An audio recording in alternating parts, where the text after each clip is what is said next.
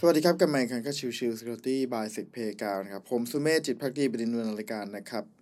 episode นี้เป็น episode ของวันจันทร์ซึ่งก็คือเรื่องของ Soft Skill Day นะครับ วันนี้จะพูดถึงเรื่องของหัวข้อที่น่าสนใจจาก Trick of the Trade ซึ่งก็คือหัวข้อชื่อว่าหัวหน้ามือใหม่บริหารงานยังไงไม่ให้ทีมพังนะครับ อันนี้เป็นเป็นบทความที่ผมว่าได้ประโยชน์เยอะนะครับ แล้วก็อยากจะแชร์ให้ ท่าหลายท่านได้รับฟัง เพราะว่าโดยส่วนตัวผมเอง ผมก็เป็นหัวหน้ามือใหม่ครับ ไม่ได้ไม่ได้เก่งกาจอะไรมากสกิลแมネจเมนต์ไม่ได้ดีมาก ก็เลยต้องหาบทความแบบนี้มาอ่าน เพื่อจะเพิ่มความสามารถของตัวเองเช่นเดียวกันนะครับโอเคการเป็นหัวหน้ามือใหม่นะครับไม่ใช่เรื่องง่าย เพราะนอกจากจะต้องรับผิดชอบงานให้ได้แล้วนะครับ ยังต้องรักษาความสัมพันธ์กับคนในทีมให้ได้ด้วยนะครับ ซึ่งมันทางเพจก็มีการแนะนำ5วิธีนะครับในการที่จะ เสริมสร้างความมั่นใจให้กับหัวหน้ามือใหม่นะครับหนึ่งคือหาโอกาสพูดคุยวันออนวันกับคนในทีมบ่อยๆนะครับ การพูดคุยแบบตัวต่อตัวตัวกับลูกน้องเนี่ยจะช่วยให้เรารู้อินไซต์ของทีมมากขึ้น เช่นหรือว่าลูกน้องคนไหนมักเจอปัญหาอะไร เขามีทุกใจอะไรอยู่ไหมนะครับ และได้รู้ว่าใครอยากให้เราช่วยเรื่องอะไรเพิ่มเติมบ้าง ที่สำคัญการพูดคุยกันบ่อยๆ เนี่ย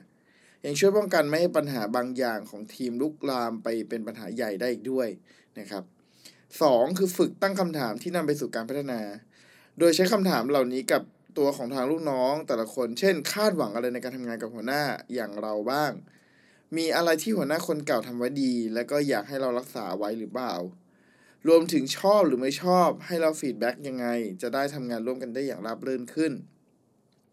3. เป็นผู้ฟังที่ดีให้กับลูกน้อง คำว่าผู้ฟังที่ดีในที่นี้หมายถึงเวลาลูกน้องเสนออะไร พยายามเปิดใจฟังลูกน้องให้จบก่อน ไม่รีบร้อนพูดแทรก รวมถึงเมื่อลูกน้องเล่าเรื่องไหน ให้เราเตรียมคำถามเพิ่มเติมไว้ด้วย เพื่อแสดงความใส่ใจและเพื่อให้เข้าใจสิ่งที่ลูกน้องต้องการจะสื่อมากขึ้น 4. สร้าง small win ให้เยอะ ถ้าเพิ่งขึ้นมาเป็นหัวหน้าใหม่ การจะสร้าง